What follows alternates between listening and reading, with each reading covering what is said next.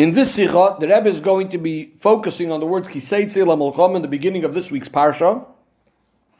Going to look at what Rashi says on these words and compare it to a few Rashis in the previous Parsha as well. On the words Ki Seitzei Lamilchama, Rashi tells us immediately that we're dealing with an optional war. Rashi's proof is, because further on it says V'shavisa Shivyo, you're going to be taken captives. Now in Eretz Yisroel, that would not be possible if it was a war against the nations of Eretz Yisroel, because the Pasuk says already, lo yitzchayi kol neshama, we're not allowed to let any of them live. The Rebbe's question is, why do we need to prove from the words V'shavisa Shivyo? The word ki itself, the main translation of the word ki, usually means if. There are other translations, but this is usually seen as the primary or the first important translation is ki is if. So why can't the proof just be ki seitzei lamilchama, if you will go out to war? Why can't Rashi at least even use it as a secondary proof? This is the Rebbe's question. On the other hand, the Rebbe says, if we're not using ki seitzei as a proof that it's an optional war, why does Rashi quote the words ki seitzei? Why does Rashi not just quote the word lamilchama and tell us what kind of war we're speaking about? The Rebbe says in the previous Parsha, in Parsha Shoftim, we have the word ki 3 times in connection to war. 3 sections in Parsha Shoftim all start off. Halacha is about going to war. Each one of them start off with the word ki, and each time Rashi deals with it in a different way.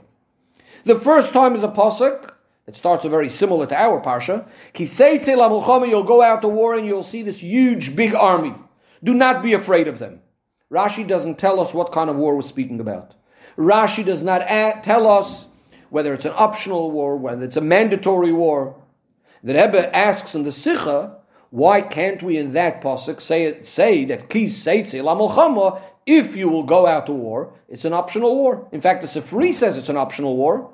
Rashi doesn't say a word over here, whether it's an optional war or not. We have another pasuk. Ki Sikrav El Ir, you'll get close to a city. In that case, the pasuk is referring to going out and to war, and you have to offer peace first. That's what the pasuk is speaking about. Rashi says we're speaking about an optional war.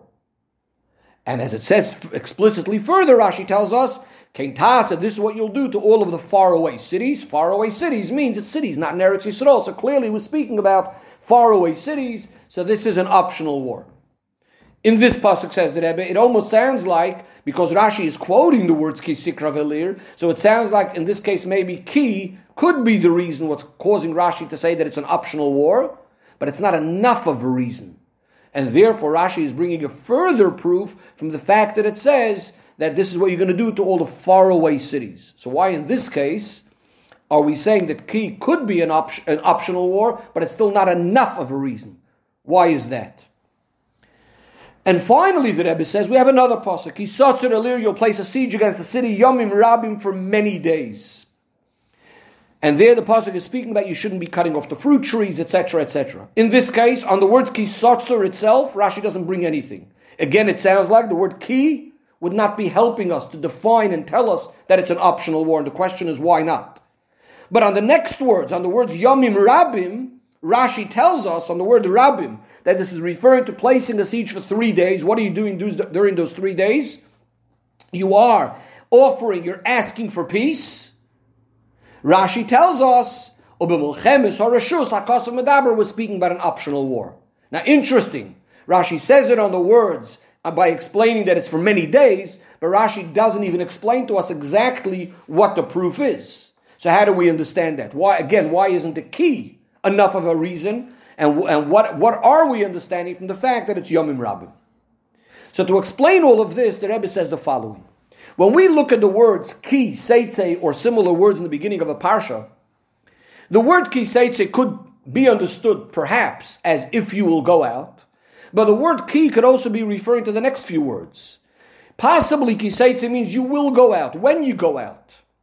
The ki means the if is going on if you end up taking captives. So therefore, because not necessarily going to end up getting captives, so from the word ki seitzei itself is no proof yet that it's speaking about an optional war. It doesn't mean if you're going to go out to war. It means if you'll get a captive. And therefore Rashi can't prove it from the words ki seitzei.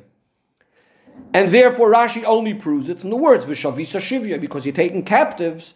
This is how we know that it can't be a war in Eretz Yisroel. Why is Rashi then quoting the words Ki Seitzei?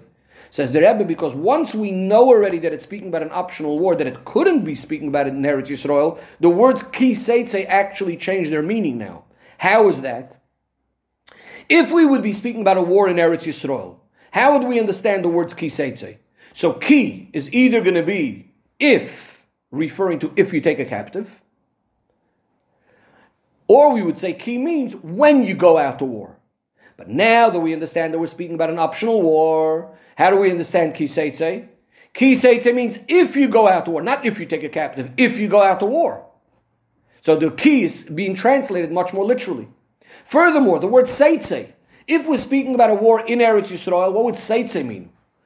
Seitzei, we're speaking about conquering Eretz Yisrael, so we're not going out to war. The word Seitzei would more mean in our mental state, in other words, conceptually we're going out to war, but it's not physically going out somewhere. Whereas if it's a war outside of Eretz Yisrael, Ki Seitzei would then mean very literally, Ki Seitzei, you're going out to war. So this is in regards to the pasuk Ki Seitzei Lamilchama. So now let's apply the same logic in the other psukim as well. First of all, we had the pasuk Ki Seitzei, when you go out to war, and you'll see this big, huge army, etc.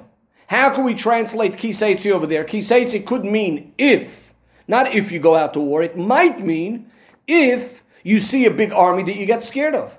So therefore, we don't have any proof of whether it's an optional war or a mandatory war. It could be a mandatory war, but not necessarily in every mandatory war are you going to have this big, massive nation that you're going to be afraid of. So the word Ki could still mean if, and it's referring to if you see this big army. And therefore Rashi doesn't tell us anything of whether it's optional or a mandatory war.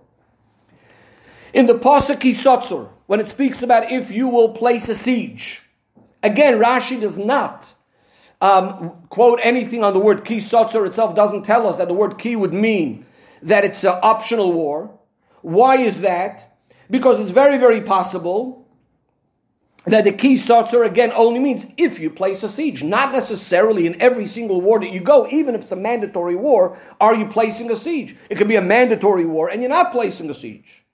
However, in that particular case, once the pasuk says it's Yomim Rabim, and once we understand that the many days is because we are offering peace, and we know already from the pasuk Ki Sikrav El Ir, that we are not, that when we offer peace, it's only going to be by Milchemes HaReshus, by an optional war, as we'll discuss in a minute. So therefore, Rashi says, from that we can understand that this pasuk as well is speaking about an optional war. So let's now look at that pasuk about offering peace. The pasuk says, Ki Sikrav El Ir Lilachem Aleh, when you approach a city to fight it. In this case, there's nothing over here that we could say that the word Ki could be referring to other than getting close to the city itself and fighting. So if we say the if, it must mean that it's an optional war. That's what Ki means usually. Nevertheless, it's not completely enough to say, for Rashi, it's not completely enough to say that it's referring to an optional war, because seemingly we do find clearly in the Torah that the concept of offering peace applies even in Eretz Yisrael. We find that Moshe Rabbeinu sent to Sichon Meleck, one of the 7 nations, to offer peace. Surely Moshe Rabbeinu was not being over on the idea of lo yitzchayi kol neshama, so seemingly there is such a concept of offering peace even there. So therefore Rashi has to say that the pasuk says clearly that we're dealing with Arim Ruchokis, with faraway cities that are not in Eretz Yisrael. You're going to ask, how did Moshe Rabbeinu actually offer peace? So the answer will be, Rashi actually quotes the words Ki Sikrav El Ir. When are you not allowed to offer peace? When you're out there getting close to the city to do war. Moshe Rabbeinu just wanted to cross the land of Sichon. It was not an issue of war then, and therefore there's no problem of offering peace. The Rebbe then goes on and says that we see a fascinating inyan and halacha also in this Rashi. Rashi starts off by saying that we are speaking about an optional war, not the war of Eretz Yisroel. Why does Rashi say Eretz Yisrael? Why doesn't Rashi just say that we're dealing with an optional war and not a mandatory war? So the Rebbe proves from this that you can have a situation, even in Eretz Yisrael, that it would be an optional war, and clearly V'shavisa Shivyo wouldn't be able to apply. We still wouldn't be able to take captives. We would have still had to kill the Goyim. What kind of case could you have of an optional war in Eretz Yisroel? Seemingly you're dealing with the Shiva Umois. So the Rebbe bases this on a Pasuk in Parsha Mishpatim, where the Torah tells us that Hashem is not going to chase out all of the nations in one shot out of Eretz Yisroel, so the land shouldn't become desolate, so that the animals shouldn't come. In other words, there is a point of not getting rid of all the nations at once, if that's going to cause that the land should become desolate. So if, theoretically, the Yidden should be fighting a war, in those cases, it's not a Milchemes Chovah, because they don't have to fight the war yet, and yet, there would be this Sifri of lo yitzchayi kol neshama. Why aren't they still allowed to allow anybody to live if it's not even for the purpose of conquering Eretz Yisroel? Because the idea of lo yitzchayi kol neshama is that we shouldn't learn from these Goyim how to act and so on and so forth. So therefore, again, theoretically, it could be a Milchemes HaReshus, but it's still an Eretz Yisroel. And therefore, even then, we would have the obligation of lo yitzchayi kol neshama, and we couldn't have been taking any captives.